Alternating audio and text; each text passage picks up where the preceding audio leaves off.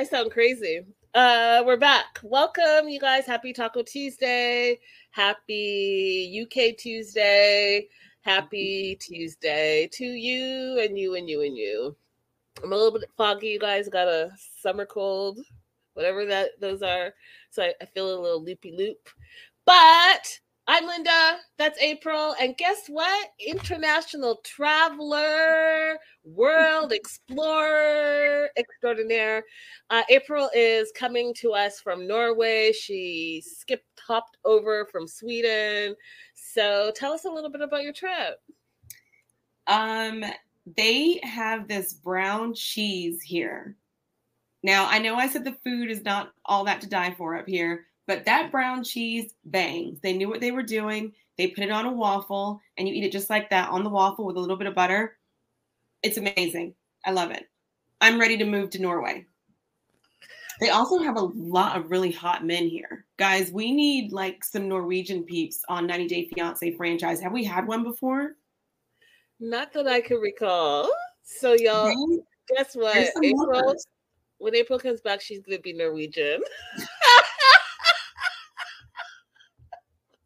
I can't even master the accent to imitate it, but we'll see. Maybe tomorrow I, I got a few more hours left here before I hop skip over to Helsinki. So we'll see what I can make happen. I love it. I love it. Well, you guys make sure, uh, let's do all the housekeeping stuff. So make sure you pop over to April's page to kind of find out more about her travels, Holloway Legal, P L L C. Don't forget to like and subscribe to this page, The Melanated Way, uh, as well as the video that we're doing right now. And uh, bottom of your screen, I'll keep that up for a little bit, where you can support the show everywhere you can at LindaIsSoGirly, keeping in mind that uh, I'm still in the midst of strike season, so things are things.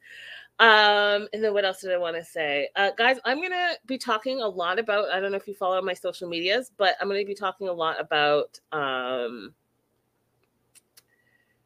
the right to free speech and um, the fact that I do a lot of reporting, and something that I reported on recently uh, basically took my, my social medias down for a day or so. Um, and all I'm going to say for now, because I'm talking about the U K, is that if you do not want reporters to report on your crimes, then don't do the crimes. And especially when it comes to domestic violence, I will always be a proponent for the survivors. I will talk about it. I will spread the word. I will fundraise. And you're not going to shut me down, because I honestly think that we need to pay more attention to what's going on. It's not just in people's closed behind closed doors. We're seeing more and more of it in the sports community. We're seeing more and more of it in um, the Hollywood community, and it's not okay. And I and we need to address it. And statistically speaking, you know, um, domestic violence can look a lot of dif- a lot of different ways. It's not just physical. It's not just emotional. Um, it can be uh, mon- monetary, um, and so we need to stand up. And like I said, statistically, you know, women, for whatever reason, um, tend to be the victims more. So at the end of the day, uh, you're not going to quiet me. So whoever bullshitted and did all the things, don't worry, because I'm going to fight back, because what we're not doing is silence survivors. That being said, shout out to the live chat. Uh, what up, Casey? Casey's like, what? Who? Casey in the house. Cassie, sorry, Cassie. Cassie. Um, and Subu and Joslo. Uh, Joslo's still mad about the U S ninety-day stuff. We'll talk about that later. You guys, one of the things I will say is that I am focusing a lot more um, on my subscriber base stuff. So I'm doing a lot of exclusives. If you're a Patreon subscriber, head over there. You'll see there's a lot of content there. Um Yeah, I'm just, I'm focusing on, it takes a lot to produce a show, you guys. And to be quite honest, like I said to you guys, uh, it's a writer's strike. So all the creative stuff that I'm working on, there's some, there, I have to, you know, mama has to have the lights on. So, so the people that are supporting me, that's where my attention is going to go first. I love all of y'all, and I appreciate your support, and I appreciate the likes and subscribes and all of those things. Uh, but when, when times are tough, I gotta, I gotta go where I gotta go. That being said, I cannot believe, April, that we are at the last two episodes of the second season of ninety day U K. Um, oh, Sunny, Sunny, okay, wait, Sakna. I love that name, Sakna. I like the U K version better anyway, she says. Um, welcome, everyone. Welcome, Sakna. I can't believe we're at the end of it. And I feel like I want to sh- start off with a couple of things first before we get into the couples. The first okay. thing I want to talk about, April, is what happened to Robert and Estelle? They showed up, they they popped up mid-season. We saw like two, three episodes of them, and then that's it. I guess because we get a tell-all this time, we'll get a little bit more information. I just think it's weird that they, you know, introduced them, and then they fell off, and then... Hopefully they broke up. Hopefully they broke up. Well, word on the street, word on this internet streets is that Robert has been coming for Mert and Shane, and Shane snapped back online and was like, you know what, if you're having an issue, woo, woo, woo, woo, woo. So I'm sure we're going to see a lot of that. What? Uh, pardon? No, he's that kind of person. Yeah, apparently he's been talking smack about Mert and Shane. I don't know to what extent, but I do know to the fact where Shane had to come on social media and say a few things uh, about his behavior online. That is disappointing. That is disappointing. And then the second thing I wanted to talk about is, hello, we're so invested in Katie and Alejandro that we deserve better. Now, I'm going to reserve judgment for the tell-all, and maybe they come on the tell-all and explain why we didn't get to see what happened. The last we saw them, it was thunder and lightning on their wedding day, and then that's it. I feel like we deserve more. I feel like we deserve that story to be wrapped properly, to see what happened, and maybe that's what they're going to do at the tell-all. So I'm going to reserve my rant till then. But those are the two couples that I was like, let's just off the bat talk about them. What were your yeah. thoughts, April? Maybe at the tell-all we'll get some extra clips played in as well, like they did that ridiculous three-part tell-all last time for the regular ninety day. Mm-hmm. With like some resolution clips or something, because there That's definitely awesome. Needs to be. Everybody kind of, the only people that we saw, we saw Mert and Shane a lot. Um, I feel like almost everybody besides Mert and Shane probably needs some kind of wrap up. Yeah, I agree. But definitely those two couples, because one we know from season one, series one, and then the other, you guys forced them upon us. So then, like, what? Yeah. All right. So let's jump into Michael and Mercy. And the guys, again, I have a summer cold, so I'm not sure if that's affecting my behavior, but I might be a little bit um, sour, sourish. Because I, my notes seem, I'm just like, wow, when did you write these notes? They seem a little sourish. Maybe you need a, a nap. No, I think Mercy probably drove you up the wall. You're not wrong. Okay, so overall thoughts on Michael and Mercy. Okay, I've finally, you guys know I love Mercy. I have finally reached my breaking point with her as a person who is very punctual. I cannot take her being just disregarding the time that they need to be there at the court. Also, I'm a lawyer. Um, so somebody showing up at court late. Are you kidding me? That, you know what that does to everybody else's day? It's rude. It's inconsiderate. You're not only being rude to your partner, you're being rude to the staff that's there, the other people who might have wanted that time slot to get married. You know, it's it's rude to the witness who has to be there in order for you to get married. It's rude to everybody. And the temper tantrum that she threw, while I can appreciate that she's having all of these different feelings and emotions go through her, you are not more important than the other people who are involved in the situation. And that was ridiculous. I one hundred percent agree with you. And to top that all off, I'm going to say this. Mercy, grow the F up. I feel like you're being selfish. What were you so busy doing? You knew you were getting married for the whole month that you were being there. And you're complaining, complaining, complaining about how bored you are. You ain't, you ain't got shit to do. You had a month for this day to come, and then you're going to take your own sweet ass time. This shows me that you're selfish and you really don't care about anything but yourself. And also, too, that you're insecure, because for you to dolly dance around and like take your sweet ass time getting ready on the day that's most important for you, because it not only solidifies your love, right?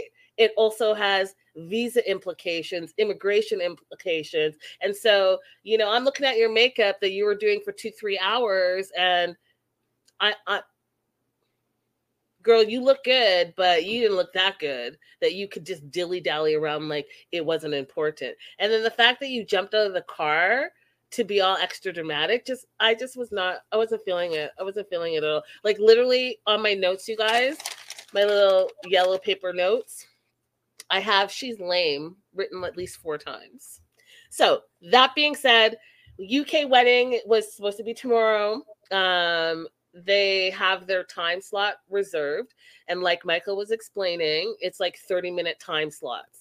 Okay. Mm-hmm. So, and like April said, I don't know if you've ever had to go to court for anything, but you, you got to go at your allotted time. You don't just dilly-dally whenever you feel like pop in and pop out. That's not how it works.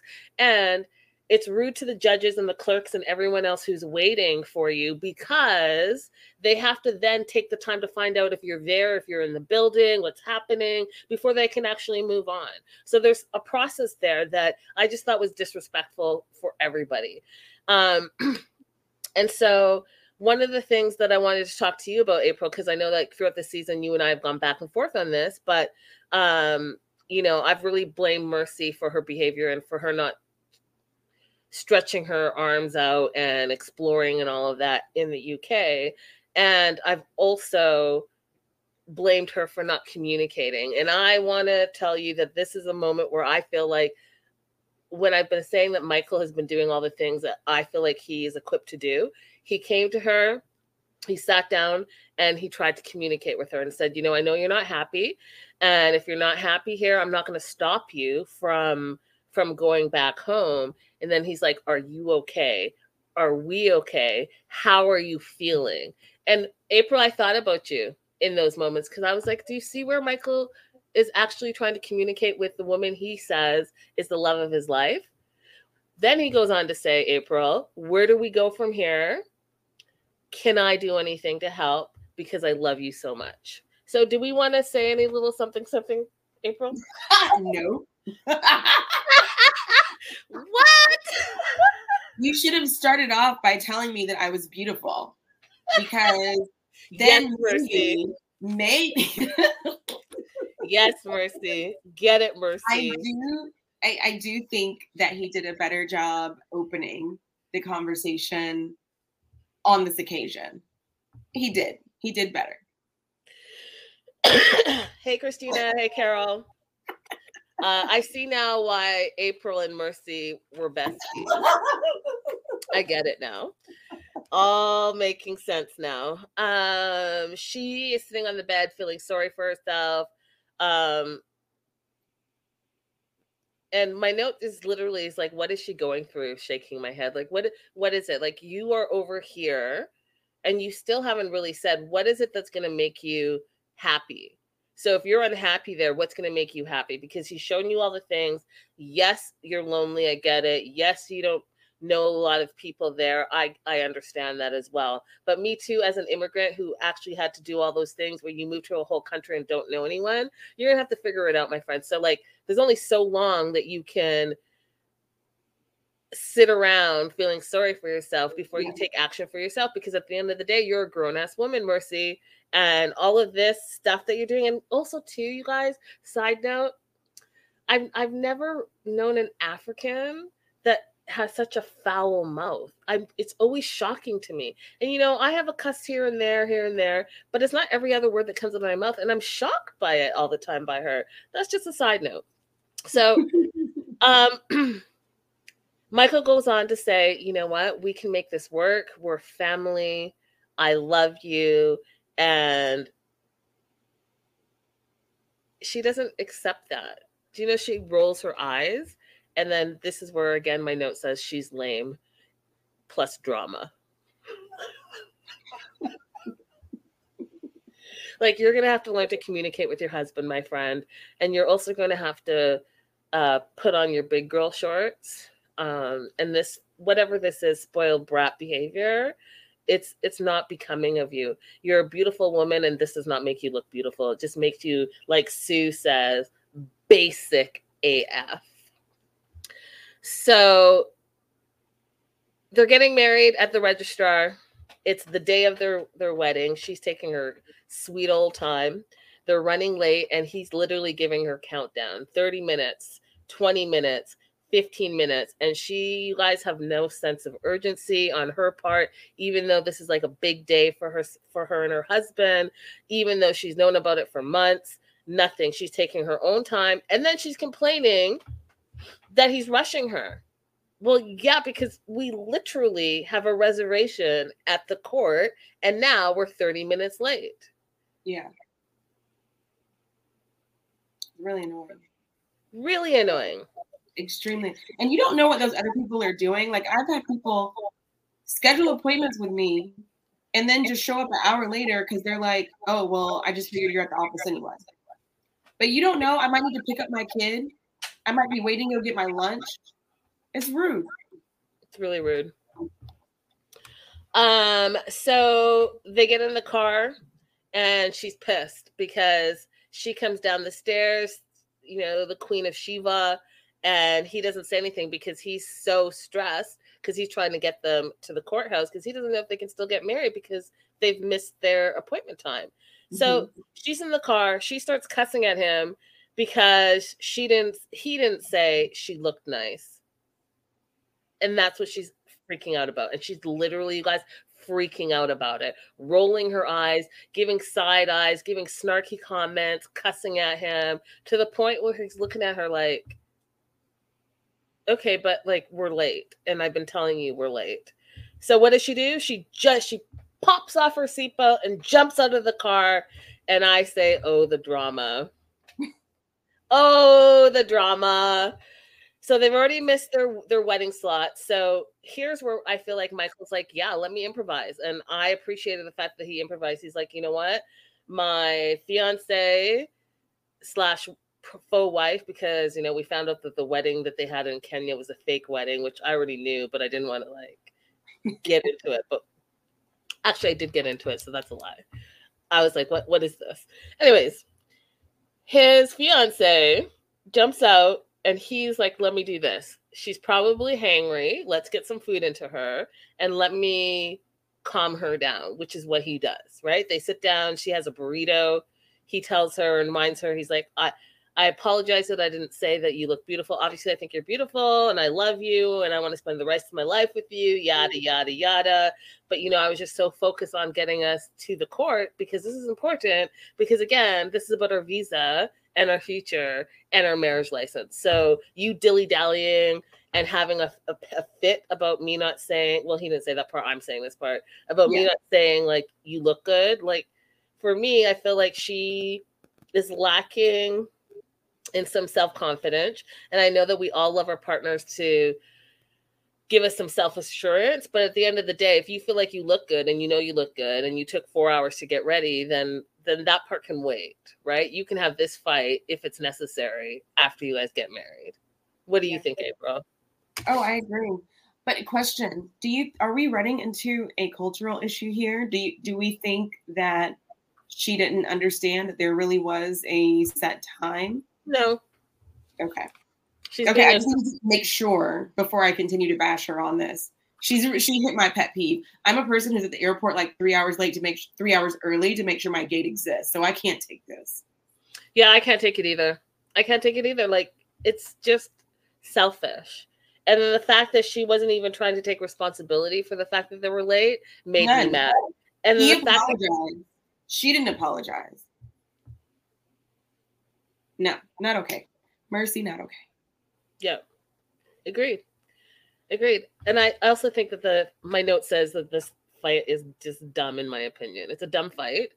At the end of the day, she's the one that made them late, and she should have been better about it, and she was not. So here we are. So they finally get to, hey, Renee, hey, girl, hey, they finally get to the Essex Registry office, and one of the things, you guys, you know, I get distracted. Did did Michael always have a nose ring and I just missed it? No, I never noticed it before. Did they, maybe they always filmed him in a certain direction. I never saw that before. Because that ring, nose ring was humongous. It's very, it's, like, you know, I'm all about the... He put it on for the wedding? I mean, maybe. I just was like, did he always have this? Because it's distracting me. And I'm all about the piercings, y'all. Don't get me wrong. I just had never noticed it before.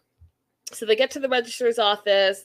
Uh, his one friend, James, is there, which I also thought was interesting. Like, your family flew all the way to to Kenya for a fake wedding, but they can't come to your real wedding. Like, that's weird to me. And then your hater friend didn't show up. It was just like your one friend. Like, where, where's your, where are your two sons? Maybe they were there at the appropriate time slot. That part.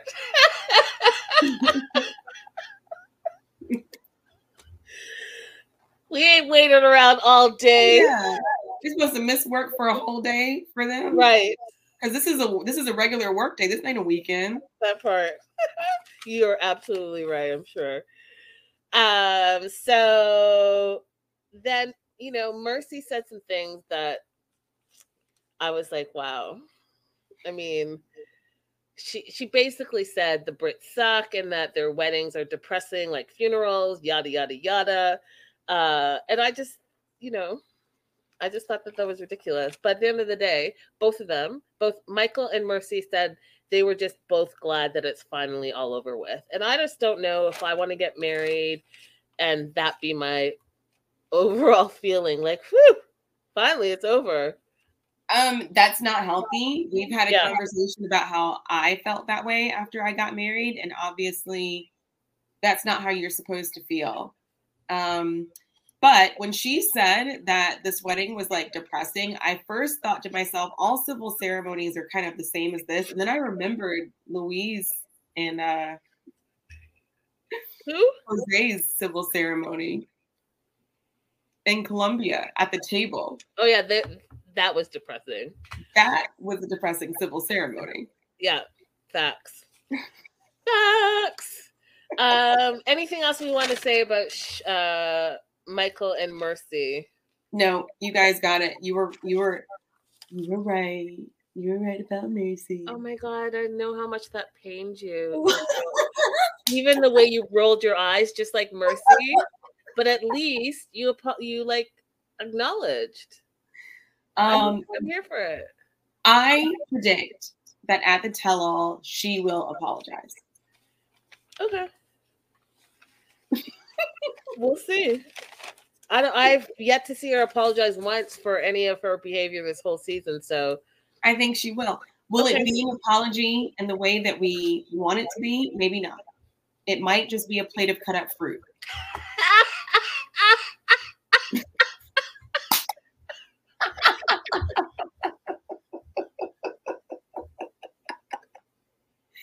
Thank you, Christina. I'm doing that strong woman pose, the river, the riveter lady.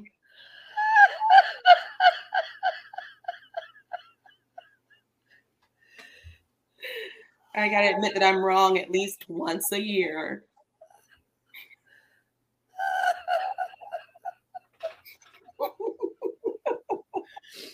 You guys, I can't, I can't breathe. I can't be laughing like this. Okay, on to Shane and Mert. I have so many things I want to talk about with this one. Okay, so overall thoughts of Shane and Mert. Mert is making it hard for me to love them as much as I want to love them. Oh, yeah?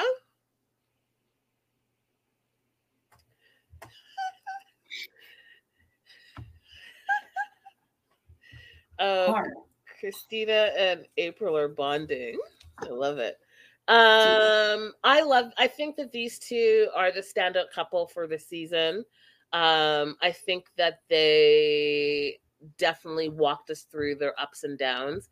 You can see where there were challenges in the relationship. You can see where, um, there could be better communication, but uh, you can also see where Shane is just like an amazing individual and puts, oh, yeah. up, puts up with a lot that I don't think I could necessarily have done as well. Um, so bravo for that. Um, I think that some of it is a cultural thing for, for Mert. Um, and hopefully, you know, as time goes on, he'll get better with the way he uh, is. Yeah, that Shane was a really wide berth for cultural issues with respect to his entire family, not just him. Agreed. And I don't think I would be able to make it. And watching Shane makes me be like, and there's why I'm single. Because hmm. that's when I would have been out of the relationship. What part? Oh, um, arguing with me on my birthday. Um, but they worked through it and he apologized. I'm like, oh man, they're still together. But I would have been single at that point. Um, he did something else before that. I mean, like before the spending the money thing, there were a couple of times where I was like, oh, I would have been out by now. But good on Shane for recognizing the cultural issues. And then he would come back and apologize and figure something out. You know what I mean? Like, yeah. Yeah, I got you. Uh, so Shane sent Mert out for groceries. And uh, Mert came back with a few more bags than expected, spent one hundred sixteen pounds versus forty quid. So they're well over the budget. And Mert didn't think there was an issue. He's like, I looked in the fridge. There was no food. We need food. I need food. It's food. Um, and Shane is like looking at the groceries. And she's like, I don't even understand what's happening here. Caviar, you bought caviar? Who buys caviar when we're on a budget? And then he bought this plastic duck and some like uh, household spray. Um, and she's like, what, what is this? It's like you're spraying it like it's Chanel number five. I just don't understand. You know, we need to still pay for the wedding. We need to still pay for all the bills of the house. We got a wedding to pay for that I'm paying for, a visa that I'm paying for, um, you know, no ring that I have to buy for myself. So like, we are on a budget, friend. This champagne and caviar situation that you got going on is no bueno. Like, what, what are you doing? Literally, what are you doing? So this is uh, a still from that moment, but you guys, I died when the cameraman went to this. Like, what what is this? What's happening here? Between the, the chicken over with Luis and Jose and this duck thing, I was like, what what are we what's happening here? What's happening here? You know, this is one of those little things that was at the checkout counter and he just picked it up. Y'all on a budget, you need to go back and return that immediately. Also, don't ducks have wings? I mean, I, I think this is interpretive art. I mean, I don't know. Someone will tell me. So Shane's just a little upset about that, right? Because now how are they going to pay for the rest of the deposit of the wedding that they have uh, that's coming up? Um, and then here I found it a little bit interesting because Mert is like, well, I'm I'm paying for it. I'm paying for it. But what are you paying for exactly? Because monetarily, you're not paying for anything. Do you know what I mean? Like, what does he think that he's paying for? He's paying for the fact that he left his country and his friends and his family to be with her. I get all of that. But at the same time, um, um, um. Yeah, I, I don't know what he meant when he said that. But this actually points to an issue that I try to tell couples about all the time when they want to do the fiance visa. I just, you know, try to double check with them. Is there a way you could do the marriage visa instead? Can you please go get married in that other person's country? Because there's a lot of friction that comes up when somebody arrives and they cannot work. Yeah. In that time frame, is it the same everywhere? Like, it's until you get your visa. That can be here in the U S, it can be what, up to a year? Yeah, it could be six months to a year before you get your work permit. Sometimes it is a little bit faster. Um, but for people who want to wait the entire ninety days before they get married, like you, people like Rebecca who want to run that clock out and have as much time as possible with the person, that's an additional time period before you can even submit the application. For the U K, I really don't know how long it takes. Their fiancé visa period is longer. Ours is yeah. ninety days. Theirs is six months. Yeah. Um, but I don't know how long it takes for the person to actually be able to begin working. Yeah.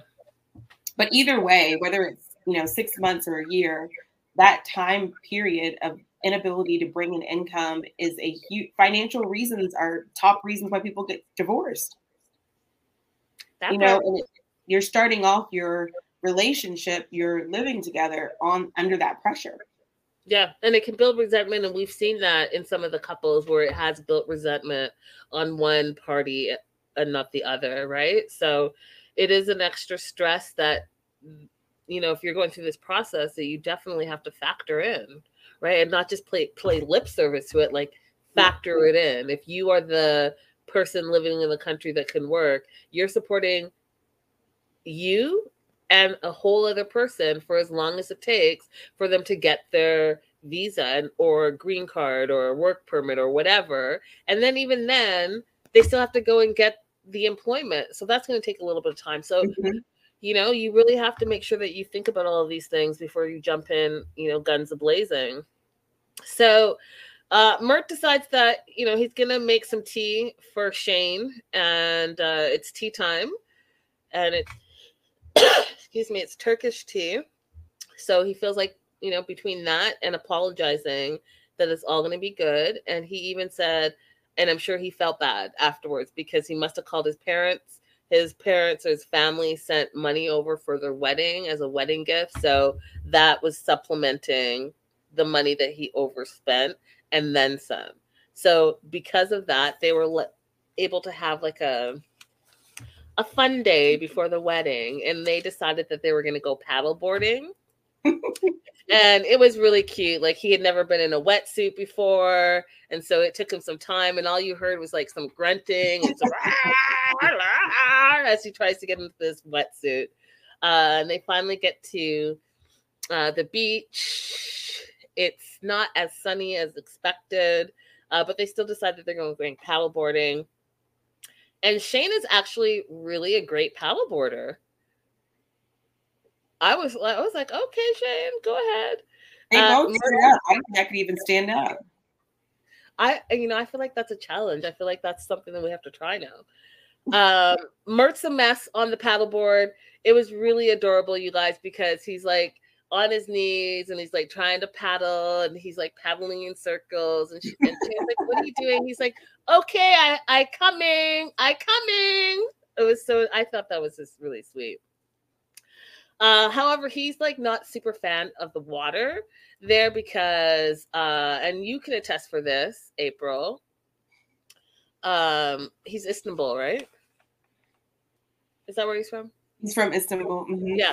He said the waters there are clearer and cleaner, and you can see at the bottom of them. And here you can't, so he's not super fan of that. Um, but it was cute watching him paddleboard and keep falling off the board and keep like trying to get back up. And at some point, he pushes Shane because Shane wasn't falling. Shane Shane had like perfect hair, perfect makeup, like model, a model paddleboarder, just doing her thing, doing her thing. And he's like, ah, nah, pulls her off, not pulls her. He, he like shakes her off her board and like splashes water on her. It was a really cute moment, didn't you think? Yeah, I love that. As long as Shane is okay with it, all good. What do you mean? Some people wouldn't want to be pushed off their board, so long as Shane is okay with it. Oh, y'all so serious. I'm serious. Some people would be like, if I have a full face of makeup on, you better not. Why do you have a full face of makeup on and worried about that when you're out on a water sport? That's weird. Wouldn't be me. I'm just saying. um. So it's the next day after their paddleboarding um, extravaganza, and it is their hen and stag party, and they're having a joint party for the two of them. And unfortunately, it was supposed to be a great time. However, there was like a shouting and screaming match between Mert and Mert, um, Shane's mom on the phone. Shane's mom doesn't show up. Well, she pops in, like she drives up and drops somebody off, and then she takes off. Now, the thing that I find confusing, y'all, and if I missed it, please tell me in the live chat, or if you're watching the replay, let us know in the replay. But the last time I saw Shane's mom and Mert was when they bought that house together, or rented the house, whatever they're doing with the house. And they were lovely together. He like picked her up and hugged her. So I didn't see any fighting. And then so when Shane was like, Mert and my mom are fighting a lot, they're fighting, they're not getting along. I'm like, what, what could they possibly be fighting about? Money. You think they're fighting about money? I think they're fighting about money. I think it, where Shane probably let it go that Mert was wanting to move into another place, which was going to cut into her budget, and then spending extra money on groceries, cutting in her budget. Shane forgives it, but you know, your family doesn't forgive as easily as you do when somebody does something to you. Those are facts. That would make sense to me. That that would make sense to me. So they're fighting, fighting, fighting. Uh, Mom decides that she's not coming to uh, the stag slash hen party. Um, Shane wants to let it go and just be like, hey, listen, let's just have a good time. Our friends made this party for us. Let's enjoy it. Let's drink and, and eat and take pictures and have a good old time. Mert can't let it go. So he calls Shane's mom on the phone and basically says, you're being selfish. You know, my mom can't be here, but you can be here and you choose not to be here. Uh, the mom says she's busy with decorations, so she can't be there, which I thought was very odd. Like, are you decorations for the party, I suppose? Or excuse me, for the wedding, I suppose? She's, that's, no, that's a lie. That was a lie. Right. I was like, mm, there's something more going on here. So Mert and Shane end up fighting over it because, you know, Shane feels like she's stuck in the middle, rock and hard place, right? That's her future husband and that's her mom, the two people that she loves the most. So she is just really feeling bad about it. And she's crying and frustrated. Because what can she do, right? Like she, she, what can she do? She's stuck in the middle. So what she does try to do is they have a nail day where they're getting their nails done for the wedding. And it's two days before the wedding. And Shane really ha- tries to have a one-on-one conversation with her mom and her bestie being there. Um, and she basically says, you and Mert need to clear the air. You know, the way you talk to him and how you're, how you talk to him, you know, it's not good. And, you know, he can work on his anger issues. And, you know, you listen, y'all, I'm going to give you a little hint. Okay. I'm going to give you a little. Hey, A I, I like that name, A I. Me too. Um, Hey, girl. Hey, I'm going to give you a little hint. What you all are not about to do, like us young people, what you're not about to do is tell a full on grown woman who has grown adult children how she's going to act. She may she may hear you and she may say, okay, I hear you, but she's not about to change in her old age.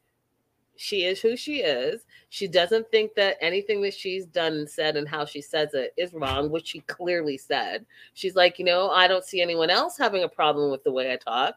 And then Shane tried to explain, listen, they may not tell you to your face. And she wasn't hearing it. She was like, and so my little, listen, y'all, you can talk to your blue in the face. Some people are just not going to hear you, especially, you know, if they're advanced in their age, they are who they are and they like who they are. They're like, I've, I've lived seventy-five years of my life and it's worked for me and I'm healthy and happy.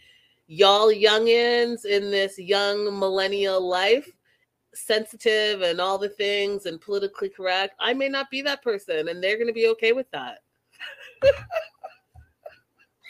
Doesn't make it right. No, it, it's fine. I think it's fine. And the reason I think it's fine is because all this season, we've seen Shane make allowances for uh, Mert's culture and the, his, his family's culture. So here's one instance where Mert could say, it's okay, it's okay however she, she talked, um, as long as it's not like, you know, racial, discriminatory or something like that. Right. And I will just accept it and move on because Shane has made so many allowances for my culture and my family. It's the least that Mert can do. Yeah. So the mom's basically saying the same thing. She's like, you know what? I'm basically going to suck it up for the wedding, right? Because we're not going to fix this in the next day or two. So I am who I am. He is who he is. But we can be pleasant for the wedding. That's what I can do. Um, so it is the day before their wedding. They check into the hotel. Uh, they have two rooms, and then the, the you know, they call their sexy time five minutes. So anytime he says like, "Oh, I wish we had five minutes," I'm always like, "What are you talking?" Oh, yeah. um, and so he wanted to have some sexy time, but she's like, "No, you have your own room. I'm going to stay here with my bestie, and I'll see you in the morning." And that's exactly what happened. It's the wedding day.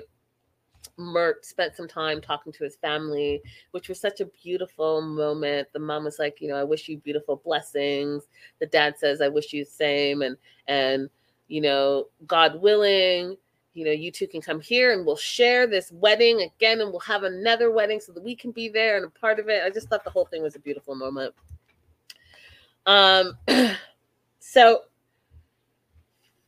they get ready to walk down the aisle, and Shane's mom walks her down the aisle, and it was just so adorable. Mert was uh, standing there with his back turned, and he's like, you could tell he's like a little kid. He's all excited, and he's like, "Can I look? Can I look?" He finally looks, and his whole face, you guys, it's that moment I feel like people wait for, that that glow, that joy, that love. And he like raised his hands as if, "Come to me, my mm-hmm. princess." He was that excited. It was a really sweet moment.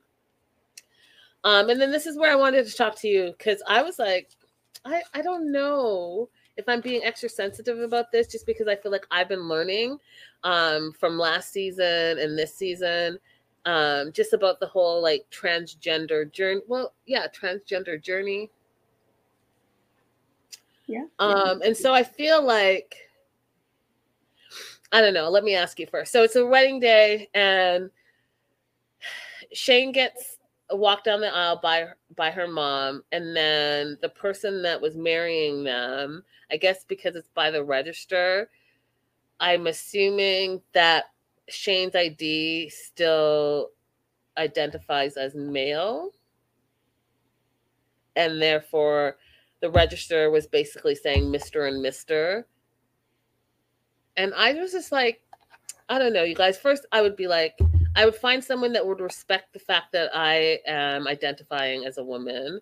And even if my I D says what it says, like in that moment, can't you just say what I want you to say? Or is it because it's like technically a legal binding verbal agreement? I don't know. Do you see what I'm trying to say, April? I do. Well, there's a couple things going on. One is Shane has no problem with being referred to as either or. What we've just been seeing this season, or they, Shane said uh, in like episode one or two, "I don't feel like I'm male or female. I feel like I'm somewhere in the middle. So I don't care what pronouns people use as long as they're not being disrespectful." Given that, I don't think Shane had a conversation with this person about what pronouns they were going to be using, unfortunately. I don't think they would have had a problem using different pronouns if that's what was given to them. But also, Shane doesn't feel any problem with using that. I think that Mert is more of the one who is, "My partner is a woman, my partner is female," as opposed to, "My partner is neither male nor female." She did, however, say in this moment that she would have preferred to be uh, addressed as Missus and like Mister and Missus. So even though I know that she's like uh, fluid with her pronouns, she did say in this moment that she would have preferred to be Mister and Missus. And I was just interested. I just thought it was interesting because, I don't know, the person, whoever the person was, because they don't show the person that the officiant, but like, you know, it's clear she's got a wedding dress on. Like, bro, can you? But if, unless you said, unless somebody said to me like specific orders, I wouldn't just look at you and choose to change your pronouns from what I have on paper in front of me. The most I would do is try to quietly say, "What? How do you want me to refer to you if I feel like the paper in front of me is wrong?" Well, that didn't happen. And that's what is, what should have happened. I agree with you, April. That's what should have happened, but it didn't happen. But because we did, like I said, we did hear Shane complain that she would have preferred to be introduced and married as Mister and Missus. So it was important for her in this moment, but she also explained that it has something to do with the registrar and how the registrar um, had them down. So my only assumption could be that her I D still has like male pronouns, because when we were, um, when they were saying their full names, it was Shane, Daniel, and then the last name I didn't catch. And the interesting thing is, and someone in the live chat, um, Sue, was like, did they say Mert's real name is Bilal? Well, yes. I actually knew that because, you guys, the last time we spoke, I talked to you guys about how uh, Shane and Mert went live. And unfortunately, uh, they were going through um, some, what's the word I'm looking for, April? Harassment? or harassment. Yeah. They were going through some harassment because of who they are as people. While they were out trying to have a, a lovely night on the town, they um, were harassed. Is that the word? They were um, they were they were they were were they physically attacked? Yeah. Um Do you remember what I was talking about? I can't think of the word, but when, yeah. when it was I like think, a hate, it was like a hate crime. I think, I think there's a more specific word that you're looking for that I yeah. think does exist, and it's not coming to my head right now. Like an attack specifically out of homophobia or transphobia. Yeah, that's the word I'm looking for. That's not coming to my head. But so I knew that Mert's name was actually Bilal Isjan. Bilal Isjan, because when they were reporting that crime against them, they were using Bilal. And so, you know, maybe Mert is a middle name or a nickname, or well, there are, uh-huh. other, yeah, there are a few other uh, cast members that have gone on the show, and then we find out that, you know, their name is not their name. Yeah. What up, Jess I mean, Riley? You are not the daddy. What was it? Oh my God, there's something that went viral about Uh, Riley and Violet that I just can't stop cracking up about. You are I, not the father. I peeked at, and it was really hilarious. I just assumed that Mert was probably his home name. You know how you know people who just have a different whole name in their house, and it has nothing to do with their legal name at yeah. all. Yeah.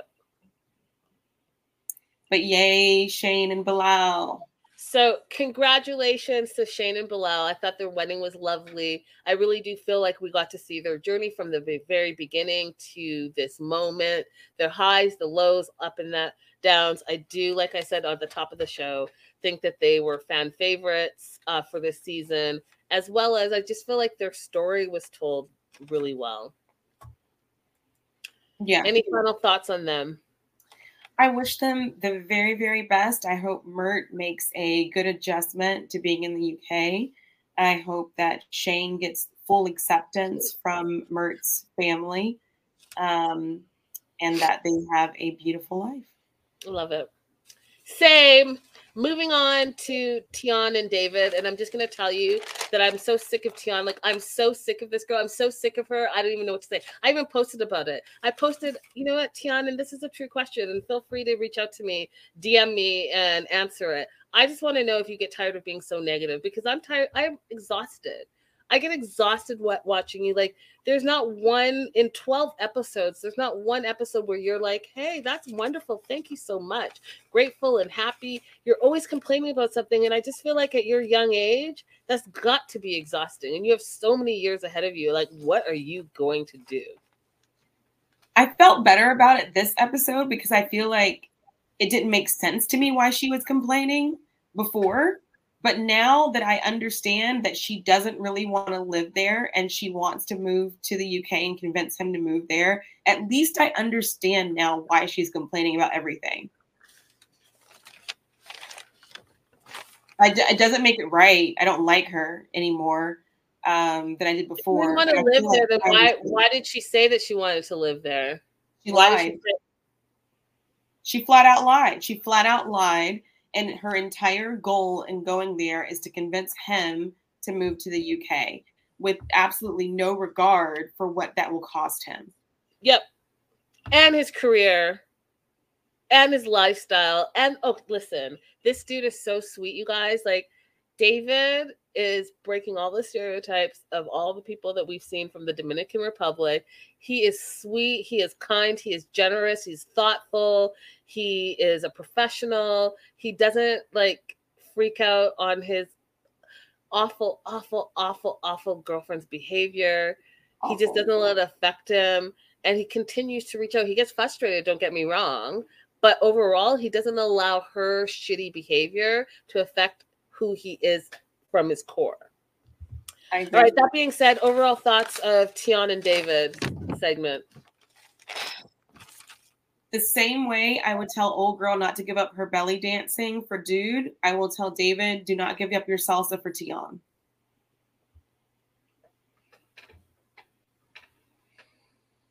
I will say this. David, I mean, are you sure? Are you sure this is what you want to do? Are you sure? That's what I'll say. Okay, so they're arguing, um, and they've been arguing, and Tian is like the worst. That's what my note says. She literally says, you guys, that she forgives him for the picnic.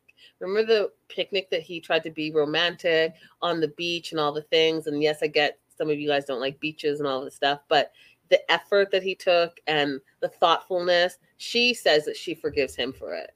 That was can ridiculous. You imagine, can you imagine? I, so no. They're shopping again. He's brought her to a mall because that's all she cares about. Um, and because she's not sure she wants to stay in the Dominican Republic, because you know what? She's complaining and complaining about all the things Dominican Republic.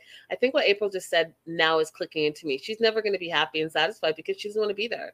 And so she's going to continue to complain. Plus, I think it's her her her nature to be nasty all the time, but she doesn't think she's being nasty, you guys. That's what's crazy about it, is that she is so she's such a negative Betty that she doesn't realize that she's a negative person, that yeah, she, she gets that negative vibes. She just thinks that she's living her highfalutin life, which also too is B S, because you know what? They showed a clip of her and her mom when she found the ring, and she what you know, I watched the show recently, and they said the housing, what is it called? Covenant housing? Council house. You saw it finally? Yes. I, okay. So I'm not saying, you guys, because I don't know as a fact, but when they showed the clip of the mom looking at the ring that she found for herself, that looked like council housing to me. So this Miss Highfalutin, she's got a prissy lifestyle. I'm going to need you to give us a tour of where you're living, because from what I saw, that clip, it ain't it, friend. It ain't it. Speaking of friends, yeah. We didn't see her with any friends. We saw her with her mom and her grandmother. So maybe that's the reason why. Maybe she doesn't have any. You're insufferable, Mom. So she's at the mall. And, oh, look, I went crazy again. I'm back. Yes, that's so weird when that happens. Yeah, it is. I think I moved too quickly. Mm. Um, so she is at the mall, and she doesn't like this mall. She doesn't like any of the clothes in the mall. She's got all this negative energy. She is saying all the negative things about all the things she's seeing in front of um, her. He's disappointed because he's really trying hard to make her happy. And one of the things uh, that I think it is, she's just never going to be happy. She's no. never going to be happy. And it's important for everyone to think about being with someone who can't even be happy with themselves. The second thing I want to say is that he says, it seems to me like you don't like anything. Um, and then she says, take me to the U K, which goes in line with what April is saying, where she doesn't even want to be there. She just wants to be back in her lifestyle. She came to get her man, and that's it. She lied to him and said, yeah, I'm going to live here and be, you know, more in a simple lifestyle, but that she never, ever, ever, never, ever, never, ever planned to yeah. stay in the Dominican Republic. The second thing that I want to address is I think that she's super shallow. Like, if you're basing your life on where you can shop, what does that say about you? What does that say about you as a person? It says that she is insufferable, which we already knew. um, and she will make him insufferable if he goes to the U K with her. Not, not she'll make him insufferable. She'll make his life insufferable. Tian is her mother's creation, a monster one hundred. Come hey, C. Cruz. Hey.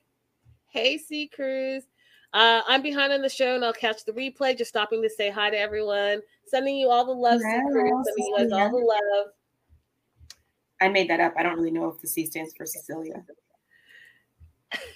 Su- Subu says it's the underdeveloped prefrontal cortex with Tian.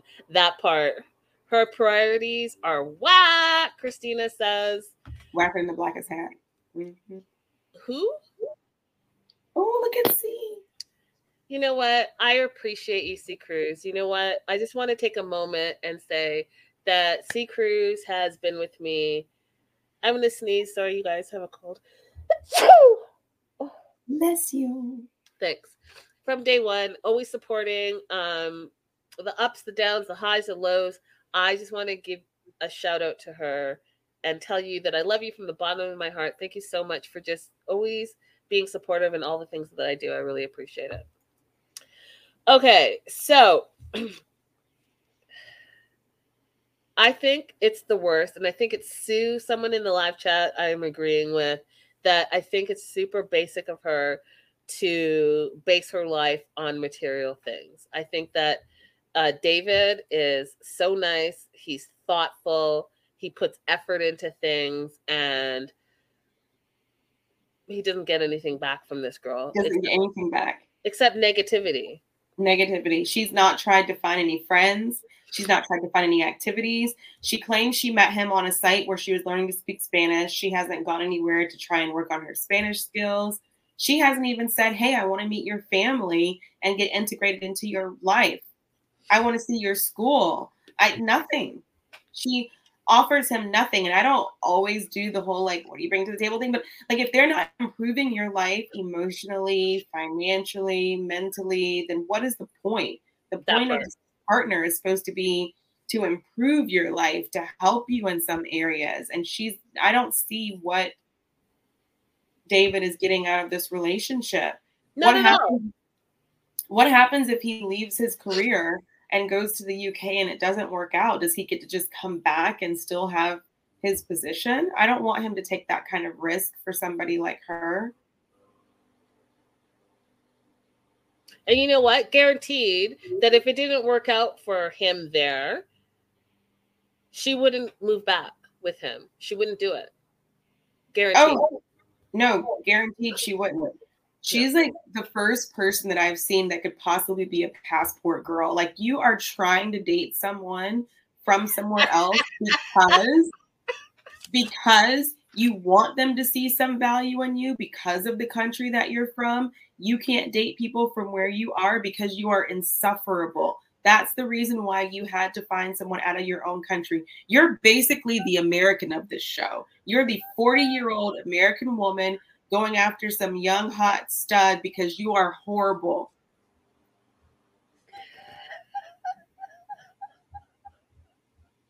I don't like her. Not Riley laughing. Not Riley laughing. Riley and April have that whole, we had, you know what? April and I said we were going to do a show on the whole passport bro um situation. We haven't done it yet, but it's in the back of our minds. We are going to do that show and talk about it because it seems to be a phenom uh for men and for women, uh so we're going to talk about it.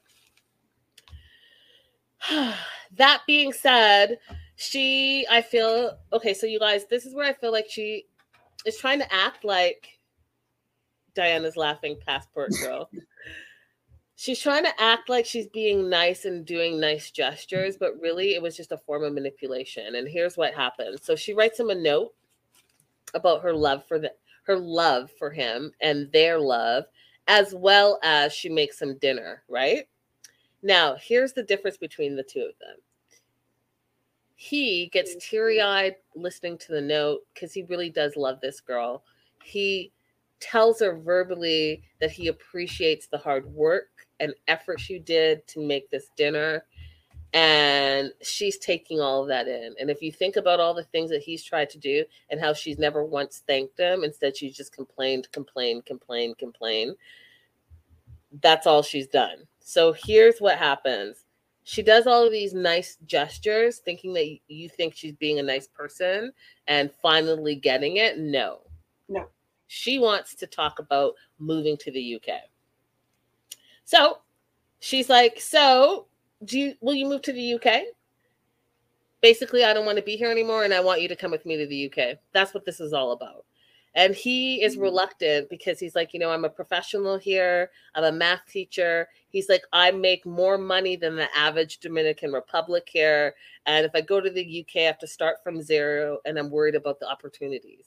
And I'm thinking that she hasn't thought that part through. Has she thought the thought? Has she thought about how? Just a couple episodes ago, she was talking about how she expects to eat at five-star restaurants every single night of the week. Because when he comes there and he doesn't have his visa yet, he can't work. So you're going to be paying for everything. Are you going to be paying for everything? Because I still yet, I still do not know what you do as a job. And you're so highfalutin, you're seven hundred dollars this, you're one thousand dollars this. What is it that you do? And are you going to be, where are you all going to be living at? Your mama's house? The three of you? She's thought none of this through. The only thing that she's thought through is that she wants to be able to go back to the U K with some arm candy because everyone there knows that she would never be able to have someone who looks like him because she's insufferable. The same way as a what? Passport bro.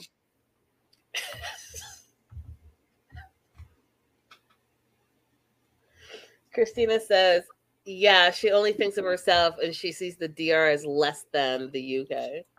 Which is actually really bizarre because most people, if they have in their mind that they are going to the D R for even just a short period of time, you want to like enjoy the beaches, enjoy the food. But she is just, oh, Riley, just you wait. I got something for you. I will be the moderator of this conversation that is about to happen. Um, I will moderate. Everyone will stay on their sides. um, okay, so Tian, I, I agree with April, insufferable. She wants it her way or no way. And guess what? He says he'll try because he loves her so much. He wants to have a family and grow together, and he feels like she's the love of his life. And this is where I thought, you know what? You can tell that he really, really loves her because he does not see any of her nasty flaws. And there are a lot of them. He doesn't see them. He sees her acting up, but he doesn't respond to them. Instead, he tries to be better. He tries to attack it at a different angle. And I was like, either the Jiggy Jiggy is like fantastic. Like, you know how you could just be, y'all, y'all know what I'm talking about. Like, you can be whipped for no reason. Like, you know that this is not the one. But because it's, like, so amazing, you're like, this is the one. And you only see everything through, you know, the rose-colored bed sheets. Or maybe he's the kind of person who just sees the best in people, whether it is his romantic relationships or his friendships or anything else. Because he... we saw him get emotional talking to his friend as well. So maybe that's his, his maybe that's his disposition. Yeah, you might be right. Whatever it is, she lucked out because I'm telling you, no other person's putting up with this nonsense. No other person at all. Yeah, it would. It's difficult. It's difficult. This this chick right here. All right, so he loves her, love of her life, soulmate, all that stuff. So he wants to introduce her to some of the stuff that he loves to do. And one of the things is he loves to dance. So he takes her to a salsa class. And, of course, you guys, she has a little shitty behavior. Her attitude stinks. And at this point, I would just not. I just, if I was him, I would just not. I would just not. She gets it. She hates salsa. Surprise, surprise. She hates that he dances. Surprise, surprise. She hates that he dances with other females. Surprise, surprise. So she's sitting in the corner watching him. She's already bitter, okay? She freaks out when he starts dancing with Melissa. And now she wants to go back to the U K because she's over it, and she calls us all B S. And she freaks out, y'all, to the nth degree. And this is where I was like, A, she's immature. B, she's selfish. C, she's insecure. D, she's a manipulator. And you know what? E, I can keep going. She's a narcissist, and she's young. She's a young narcissist. So she's got her whole life to continue to have this behavior if it does not get corrected.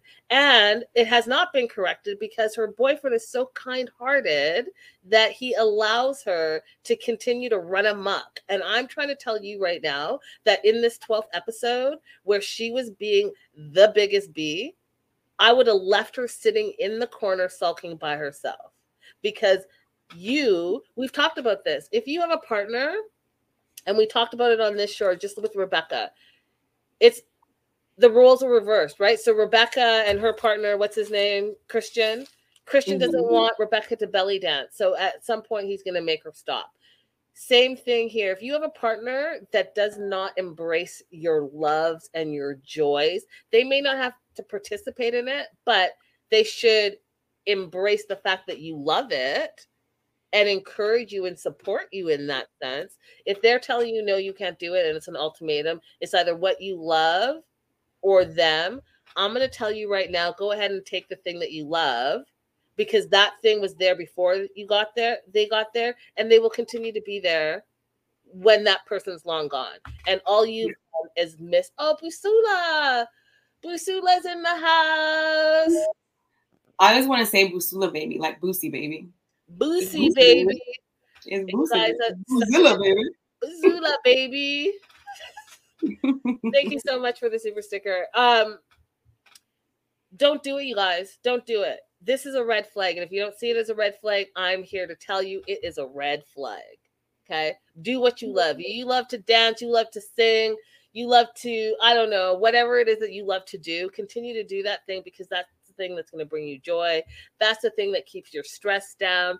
That's the thing that brings you um to be social. And you guys know that I've talked about, we are living in the loneliest times ever, right? With all this social media, between the pandemic, all the things, a lot of people are lonely. So if you have the opportunity to join a group, if you have the opportunity to meet people, then do that. Because guess what? This is a fact, and you guys can look it up. But when you join a group, you bring your life expectancy up a whole year. Did you know that? Because you're interacting with people. So even if you're yeah. not like a, a social, social person, and you go and be social, automatically it's helping your health. So yeah. for this person to be like, you are going to quit salsa, and you are this, and you were that. Uh, This was an opportunity for her to meet his friends, um, to compliment him on his moves. They could have had a little flirting across the room. She could have tried to dance with him. I, she didn't take this opportunity for anything. Oh, thank you, Donnell, for the Cash App. Solid. Um, so... She's the worst for real. That's what my note says. She's the worst for real.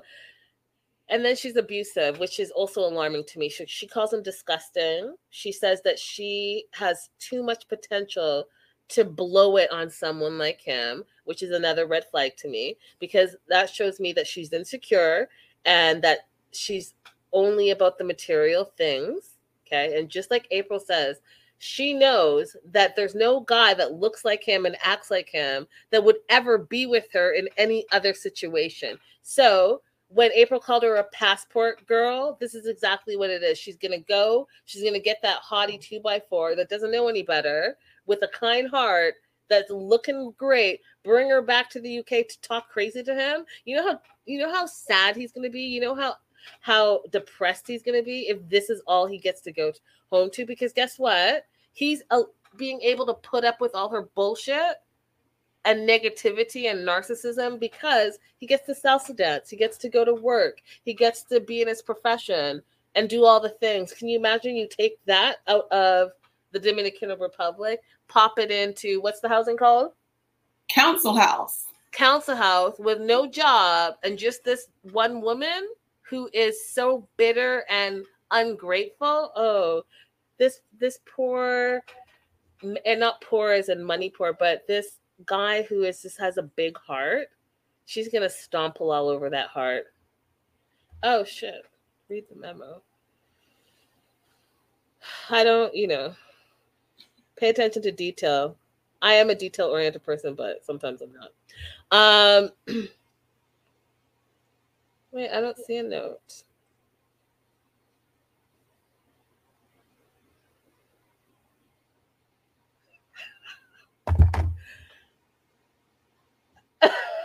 What is Riley doing? I'm not sure if I can put him on blast like that. I'm not sure if he's out there like that. Um,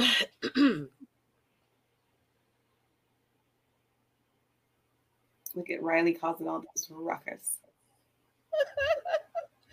Okay, so that all being said, I feel like she's insecure and I feel like she's terrible.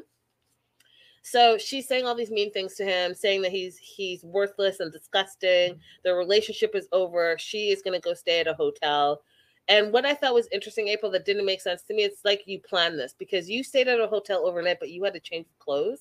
Not just one, two changes of clothes. Because she had the green shirt, you guys, and then she had the black sexy outfit. So, like, make that make sense to me. Make, make that make sense to me. Yeah, she pre-planned being mad at him. She didn't want to go to the salsa night to begin with. No. She an argument. Yeah, and she planned to break up with him so that he would come running back so that she could then build on the fact that she wants to go to the U K. This is all manipulation. It's all manipulation, you guys. Listen, y'all. Just sit with it and think about how she's manipulating this guy. So... he's calling her, calling her, calling her throughout the night. She's hanging up on him, which again shows me her immaturity. Um, and I just am like, he must really love her because I'm going to tell you this right now. If I call you and you don't answer, that's one thing. But if I call you and you hang up, best believe that is the last time I ever call you. And when I say ever, I mean ever. If you know me in real life, you know that that's true. I'm not even a grudge holder. I'm just not, I'm not wasting my time and I'm not being disrespected. And what I'm not about to do is continue to call you over and over again because you're immature and you can't have an adult conversation. It's clear that we don't need to be in each other's lives. Would you call well, that? Um, so I'm going to tell you about something that happened when we get off here. That's really funny. It happened today. In general, no. But there is one person in my life who I have allowed to do this kind of thing. Really? Tell us more, April. I am I'm not I'm not ready to tell maybe, us. Maybe in the future, because it just happened today. Okay. I'll say this. Couldn't be me. It couldn't be me. In couldn't general, be me. I would well, I would not have put up with Tion's behavior off top. Yeah, it couldn't be me. I, if if I'm in a girl group and one of the girls in the group just talks the way that she does about how shopping is so important and clothes so important, I would never move towards a friendship with that person. Yeah. But then again, I was like, remember we talked about this? I'm not sure if it's because of her age, right? Like she's what, twenty, whatever. And I said that last time and you guys were like, no, there are tons of uh twenty somethings that are mm-hmm. kind and courteous and thoughtful mm-hmm. and and I rethought and I said you're right. Her mama did her wrong. Her mama made her this princess who she thinks she is in her head. Even you guys, you see the way she carries herself? She carries herself like her shit don't stink. And it, it's mind-boggling to me because she's a beautiful woman, but guess what? Beauty on the outside is always torn down by the ugliness on the inside. Because when the ugliness on the inside comes out through the words that come out of your mouth and your behavior, you can't even see the beauty from the outside because it's just so, like, so terrible.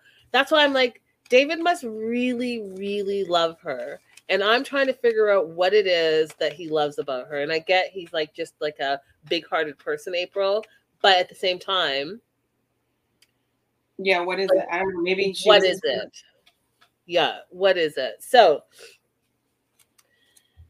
they make up at the hotel, but on the premise that he quits dancing, and not just salsa, all the dancing that he does, merengue, all the dancing. And you know what? It's ridiculous. He gives it up, y'all. There is no way.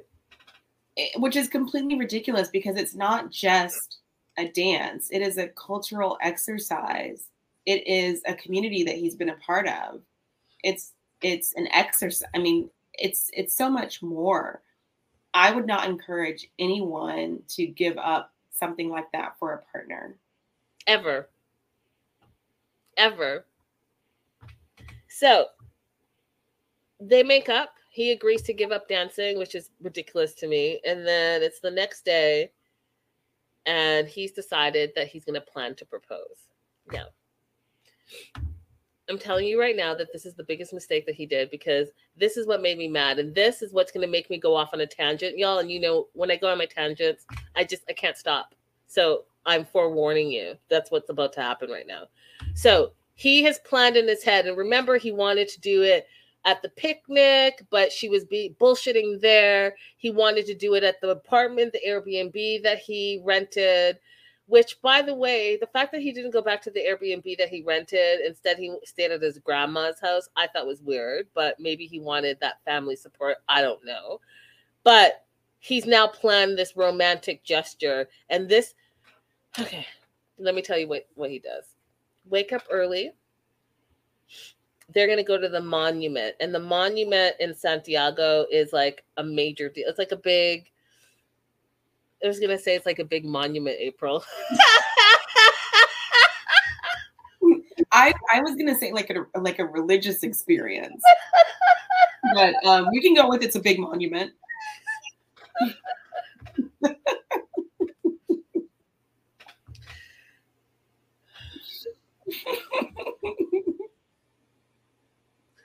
If you're in...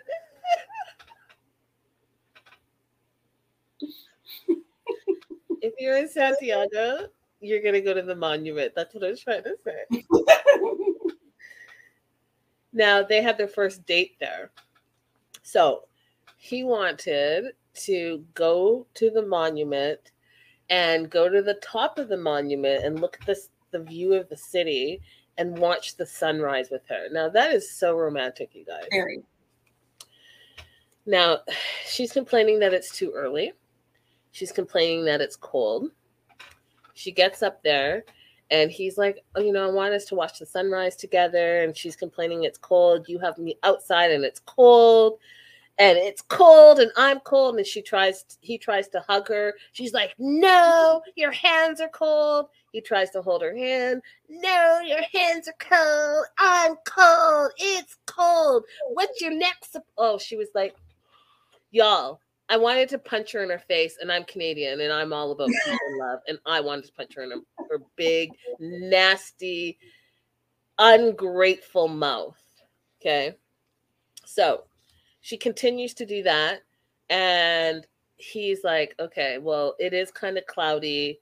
Maybe the sunrise is not going to come up as I expected, so I'm going to propose anyways.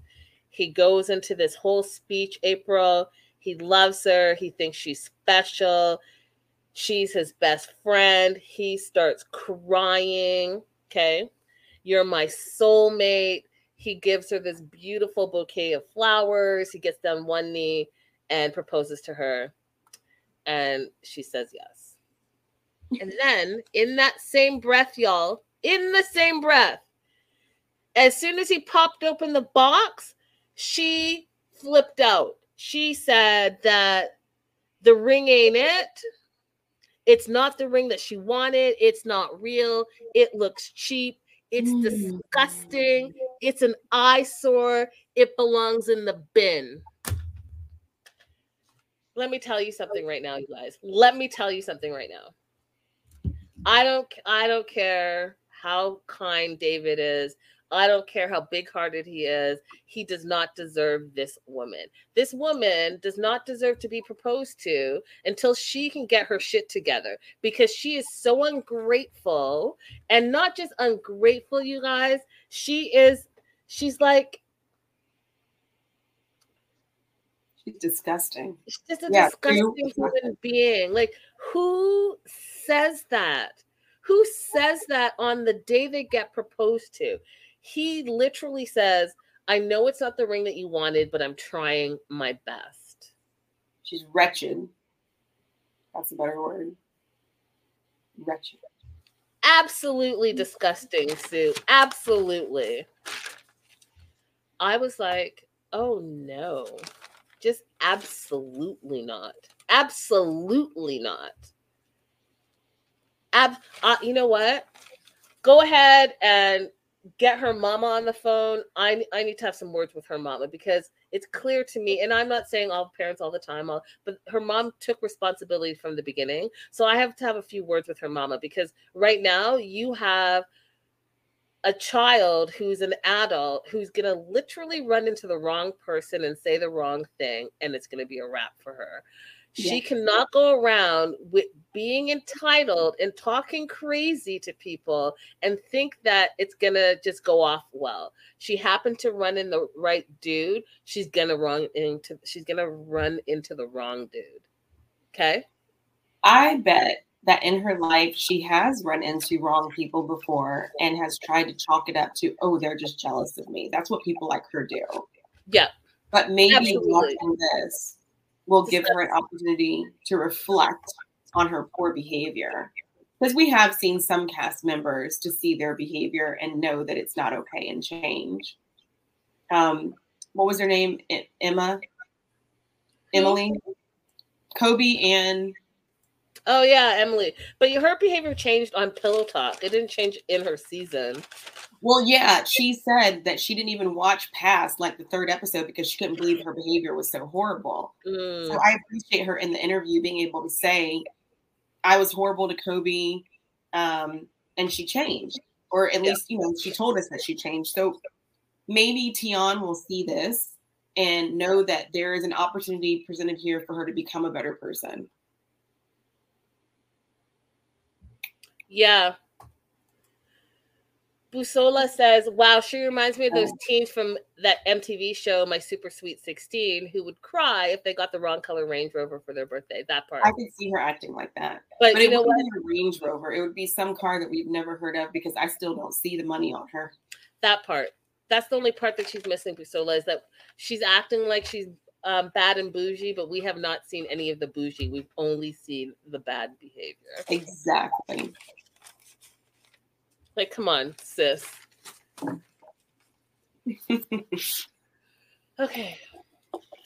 On to anyone, anything else about those two? Nope. Luis and Jose. So we didn't see Jose too much. We saw him on the face screen. Um, and there's not a lot that went on with them. Basically, Luis is pregnant. Very, very pregnant. The math still is not mathing. No one has been able to answer this question for me. How do you spend, you know, ten days in Colombia, three months in in the U K, and then you're twenty-three weeks pregnant? Like, I just, I mean, unless there's like something, if there's like some new app that I don't know about, you guys, that you, you know, you can do the jiggy jiggy through the app. I'm trying to figure it out because it doesn't make sense. But yeah, here we are. So we get back to them as Jose's in Colombia. It's been a few weeks that he got back. She is now acting like she is a single parent. She's having to do quote unquote everything on her own. Bitch, like, what exactly did you expect? Thank you. Like, this this makes absolutely no sense. And you're not doing everything on your own. You're putting it on your son. That part. That part. And like, how did you how are you pregnant for twenty-three weeks? I please Louise, if you see this, just can you get me? Please tell me in the tell-all. Go ahead and hit me up. I need it to make sense, because right now I'm talking crazy because it sounds crazy. Okay. It's anyways. She decides that she's going to go baby clothes shopping. I personally think, in my personal opinion, you guys, and again, I have a cold, so I'm a little bit like, bleh. But I feel like this is like, you went into this random boutique, baby boutique, and you randomly came across this onesie. I don't believe it. I don't believe it for one minute. So she's baby clothes shopping, April. and she finds this onesie that says, I love chickens. Yeah, we, we're supposed to believe that. Sure, Jan. And then, like as always, that happens on all the ninety day shows, doesn't matter which one you watch, there is this poor unsuspecting clerk who's just trying to do their job.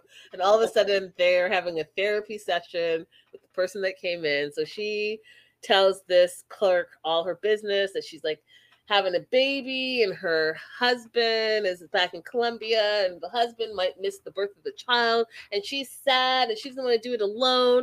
And then she found this onesie that's I love you chicken, and it means something to them because her husband calls her chicken and she can't believe it. Ah, ah, ah, ah, ah, ah, ah. Poor shop owner. And that will be two hundred fifty dollars because we charge two hundred fifty dollars an hour, even if we don't make the full hour. Thank you very much. Then they do this I love you chicken montage that cracked me up because, you know, Jose, that's all he said all episodes was, I love you chicken. I love you chicken. I love you chicken. Okay. Okay. So they did a montage. I thought it was hilarious. Uh, she buys the onesie, she goes back home, she gets on FaceTime, and she shows Jose the onesie. And this is where your expertise is going to come in, because I thought he was talking nonsense, April. So he basically, so she is like, oh, I miss you, and it's so weird to be FaceTiming my husband since we spend so much time together, and I can't live without you, and I can't have the birth of this child without you. Where are you? And where, when are you coming back? And he's like, I'll be back in three months. She's like, no, you're going to miss the birth of my baby. I can't have the baby without you. I can't. You have to get here quicker. I can't be by myself. I can't do it by myself. And then he says, Mister didn't speak English last week, says he's going to call the visa processors and he'll be back within a month or two. I said, what? April, is that even possible? I, I mean, I know it's not. You don't have, as an immigrant, you don't have any pull or say on how they they process your paperwork. Am I wrong? You are absolutely correct. Um, and pregnancy, pending pregnancy is not an accelerant. It's not a situation that's recognized by immigration to process your applications any faster. However, I don't believe a lot of things that they're telling us about his immigration status. It doesn't make any sense to me that they didn't apply for a marriage visa while he was in the U S. They were already married before he arrived. And the time frame that he was there doesn't make sense with me. With the pregnancy, doesn't make sense. So there are just a lot of things going on in their story that I think that they're not telling us, yeah, because none of it makes any sense. And why does he have to go back to Colombia? Why does he have to stay there a certain amount of time while they apply for the visa? We see that Mercy just got her legal marriage done, and they're going to be applying for the visa while she's there. It's the same country, is it not? You're absolutely right. That's, I mean, again, like I've been saying about there, the math is not mathing in all the things. So we'll see what happens with the tell-all for sure. Last and certainly, I cannot believe these two got married, but Rebecca and Christian, uh,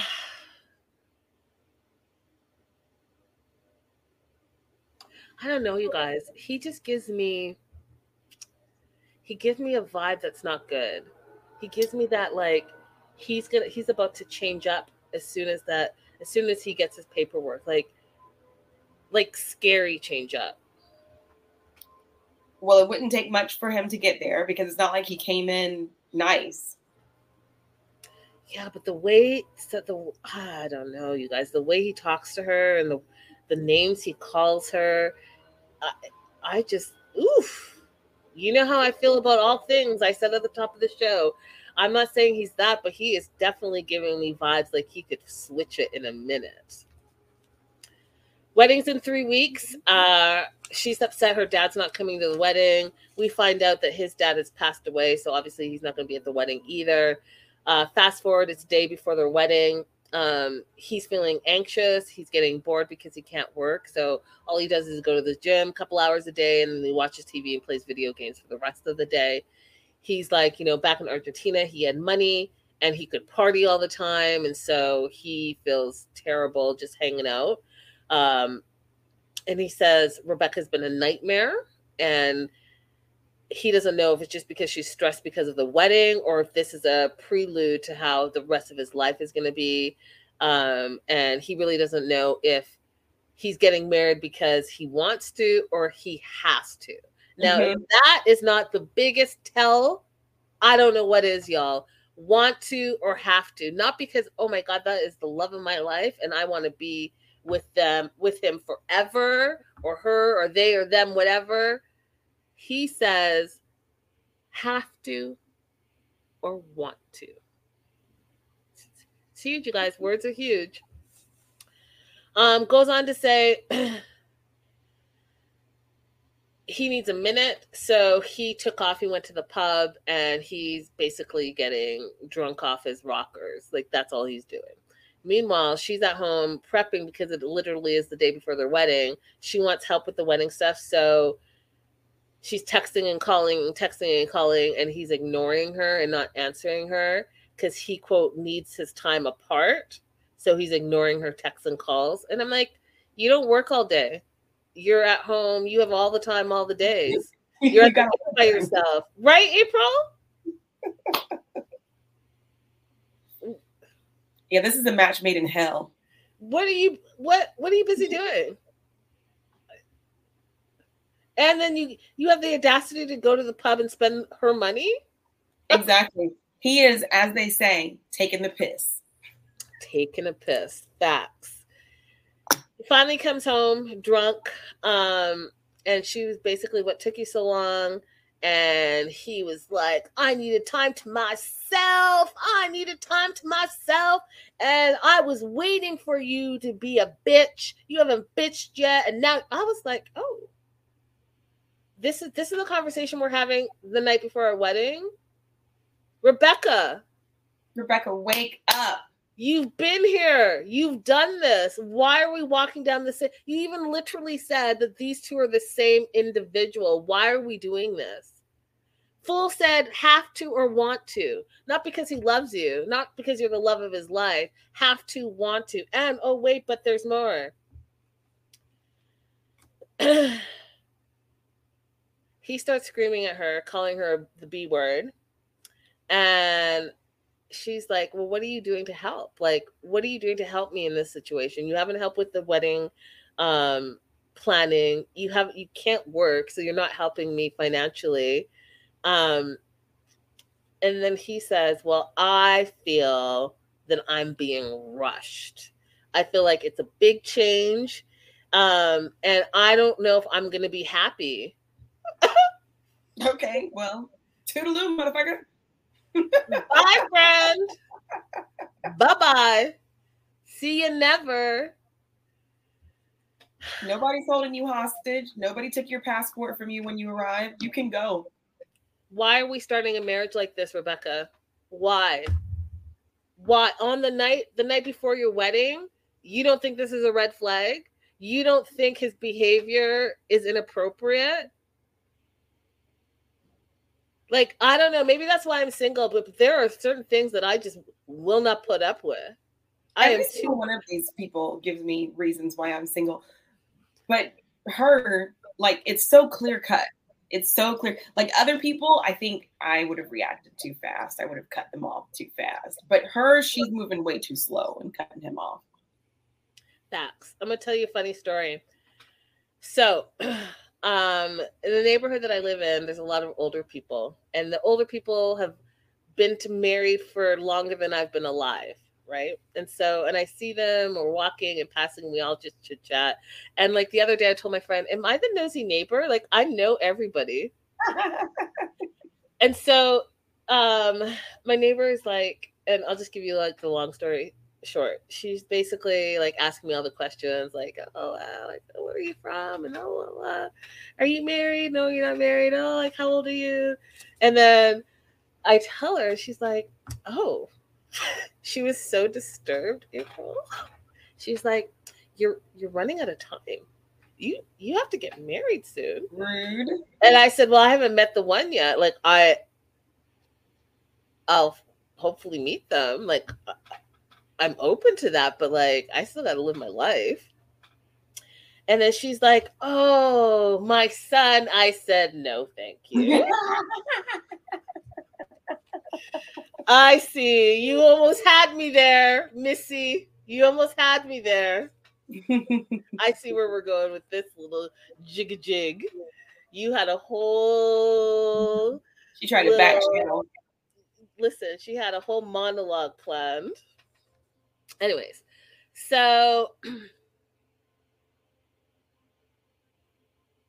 it's the wedding day, y'all. They have this fight. They don't even make up. It's just cuts to the next day.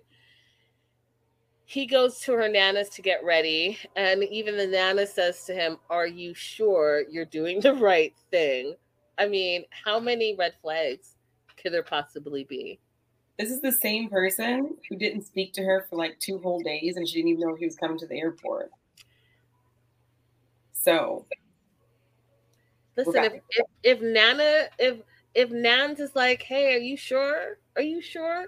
That's my grandbaby, and I'm even asking you, like, are you sure? Then I don't know. So he gets ready, and I just want to talk a little bit, you guys, and please, if you're watching the replay, let me know in the comments and live chat, let me know, but I felt his suit was terrible. I felt like it was ill-fitted. I couldn't stand the fact that the jacket was gray, and then the pants were black, and then the tie was like, I don't know what they call the big fat ties, but it was like one of those big fat ties, and then he had clip on it, and then he had like a black vest underneath. I was like, first of all, you're doing too much. Second of all, it's ill-fitted. And you had, because you don't work, so you had all the time to make this like look proper. What's happening right now?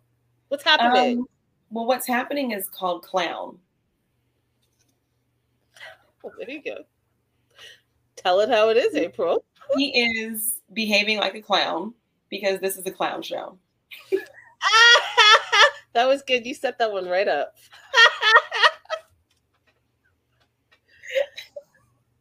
uh, so, uh, but maybe he's exactly what you're looking for. No, Joslo, I've seen and met their son, and he's lovely. Okay, so. For someone else. He is someone else's husband. Somebody else's fish. He gets to uh, the courthouse and he's freaking out. And then, you guys, he did, and I can't even think of who I'm trying to. The whole no cameras, no cameras. I need a moment, no cam. Like he did that, y'all, with the with the hand thing and the don't film me, bitch. You are on a reality T V show. They are going to be filming you, and when you run around the courthouse corner, they're following you around the courthouse corner because. Uh, I'll give you this, those producers and the videographers, they don't give a F. You are not paying them. No, they're okay. Getting paid for something different. So he's freaking out. No cameras, no cameras. And he's having doubts. He's having fears. And I'm just like, dude, just, just go. Like, just go. But he walks into the room. And all of a sudden, his fears dissipate. All his doubts are gone, April. And they get married. He says Rebecca means everything to him. And here's where I'm going to tell you, this is the last red flag. They um, exchange their vows. But I need you to hear the words, you guys, because I'm all about the words, too. Actions and words, but the words are important. He says this, April. Rebecca mm-hmm. means everything to me. It's all I have here. Exactly. You you are very much correct. Busola baby is correct. Mm-hmm. He clearly sees this as his first wedding. Maybe he's saving his good suit for his next wedding. Poor Rebecca. Facts. That's facts. Listen. I don't- He said who he was. in the very beginning of the episode. Exactly. He said he's a gigolo. He said he had the devil and the angel, and he's still going to listen to the devil. He said that he is going to act single even though he's married. He said all the things. And he said that he's only leaving Argentina, Tina, I don't know why I keep doing that, um, for a better life. Mm-hmm. In this instance, we can't pour Rebecca too much. Like, we see her making the mistake, and that's really horrible. But he has given her very clear-cut actions and words to show that this is not a good relationship for her. It's not like she's got one or the other and they're just not matching. She's got both. Yep. Listen, y'all.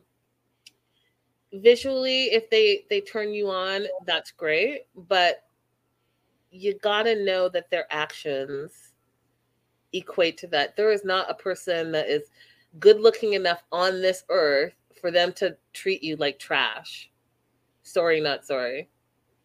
There's almost nobody on this show who's been so blatant as him, is there? Uh, Bilal Muhammad. Not on the U K version. Not on the yeah. U K version. There's been a few on the U S version, though, for sure. I want all of you guys to have somebody who not only treats you really well, but also talks to you nicely. You can have both. You can have both. And if you don't right now, that's okay. Don't settle. I always tell yeah, people, you're, y'all are too old to settle for anything less than you deserve. And yeah. it's better to be single and happy than miserable together. It really is. It really, really is. Like, I'm, my background is not that great right now, but I'm in Norway right now. A lot of people that I know are doing this thing where they're getting married because they feel like they just have to at this point uh, because of our age. But I had a great tour today. I had some great food. I even opened my mouth and talked to a couple of strangers, which is not very much like me, but you can have a good life that you enjoy and where you choose every single thing that you do in your life based on your interests, and not have somebody who's bringing you down just for the sake of being able to say you have a partner, husband, wife, whatever. Like, it is okay to just be alone. That's it. The only time it sucks is the first of the month, but you know, there's some tricks for that too. Oh, April always has the little thing that shocks me to my core. You guys, it's been a great show. Thank you so much, everyone that has been in the live chat. You've been awesome. Don't forget to like and subscribe. And uh, I'll see you when I see y'all. See you when I see you. Bye, everyone. Bye. Take care. Do, do, do, do, do.